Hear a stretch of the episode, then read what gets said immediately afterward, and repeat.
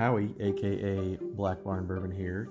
I'm going to review a scotch from Highland Park, Highland Park Cask Strength. Uh, this one coming from Highland Park Distillery, uh, well known for being the northernmost single malt scotch distillery in the world, um, located in the Orkney Isles, um, just off the coast of Scotland.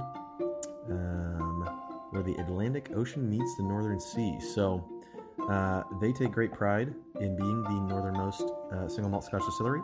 They take great pride in Viking heritage. You can see it in the marketing, you can see it in the bottle designs. Uh, but what we're going to dive into today is the release number one of the Highland Park cask strength. Uh, this comes in at 126.6 proof, 63.3% uh, ABV. Um, and if you find it in the box, uh, it says on the back um, that uh, Master Distiller uh, Gordon Motion uh, selected and married together casks of different ages, looking for distinctive characteristics that would harmonize beautifully when brought together and create a whiskey for everyone who loves Highland Park as much as he does. So, kind of trying to show off the Highland Park quote unquote flavor profile, but let's pop this sucker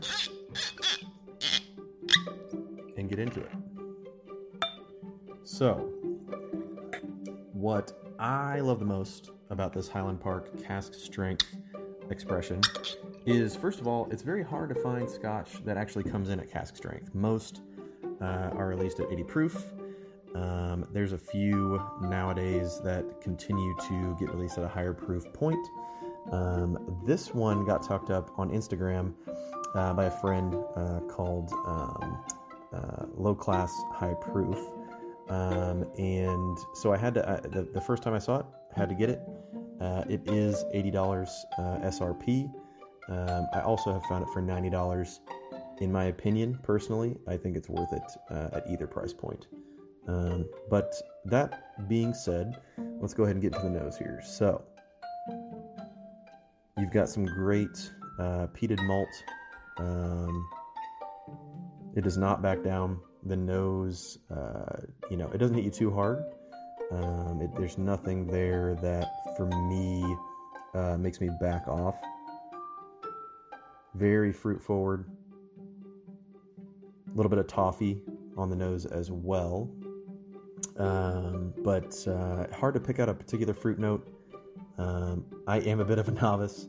Um, as John uh, from Embellish Pod said, I, I, would I would probably fall in the similar category as John of uh, a bit of a novice um, with bourbon or scotch. So, anyway, all that being said, the nose is truly fantastic. I think it's it's just one of the most inviting noses on a scotch I've ever had, um, and uh, it just makes you want to dive right into the palate. So let's get into that.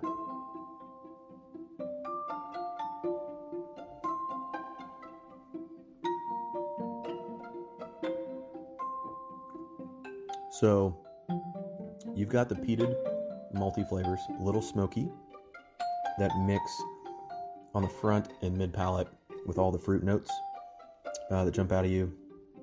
Berry, orange, apple, kind of all sits together. Um, a slight bit of pepper.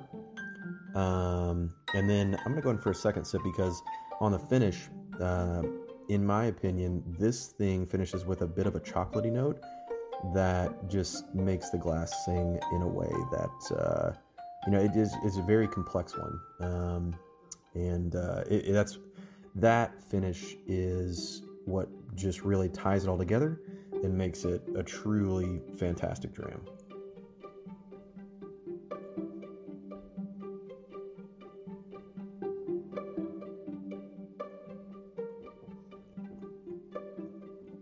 Mm. And there it is on the finish, you know, at this high proof point, um, such a strong finish.